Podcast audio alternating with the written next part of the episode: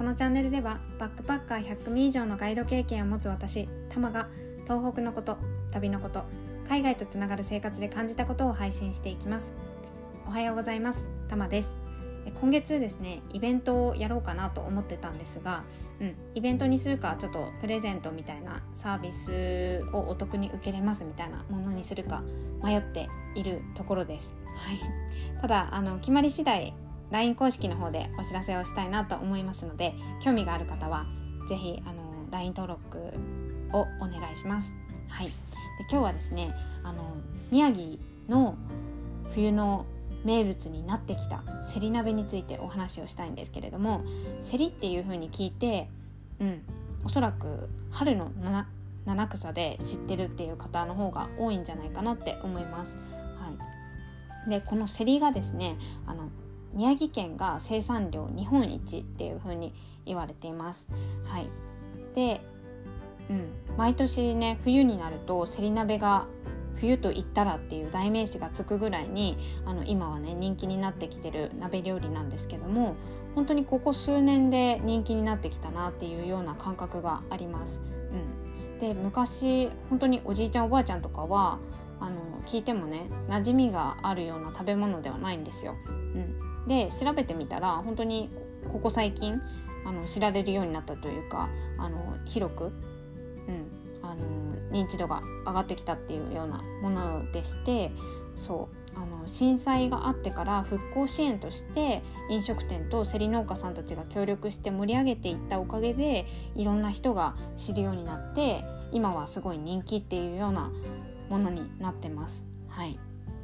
であのセリっていうとねあの大体食べるのは葉っぱの部分を思い浮かべる人が多いと思うんですけどあのセリ鍋だと根っこも食べるんですよ。そうであのむしろねそっちの方が大事にされてるっていうぐらいに根っこが好きって言って食べる人が多いかったりもするんですけど、うん、でもそのセリ鍋自体が馴染みがなかった時ってまあ、私もお家で食べようって思った時に最初ね根っこを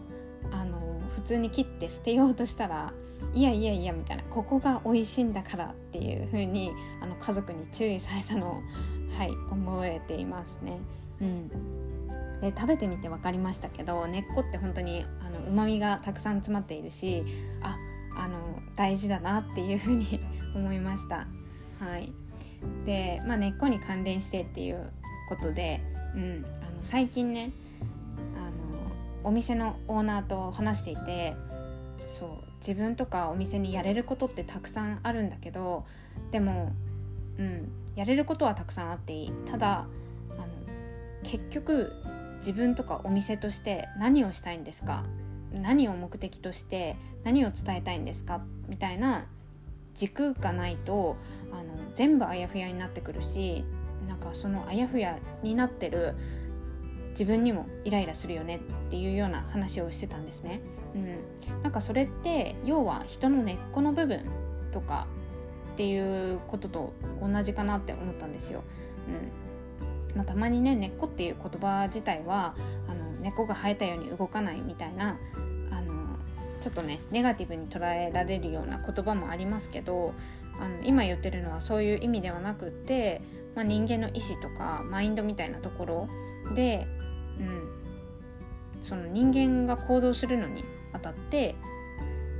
根っこっていうのは大事なんじゃないかなっていうのを思いました、うん、だから本当に草も人も根っこが大事っていうのをねあの思ったので今日はそのお話をさせていただきました。はい最後まで聞いてくださってありがとうございました、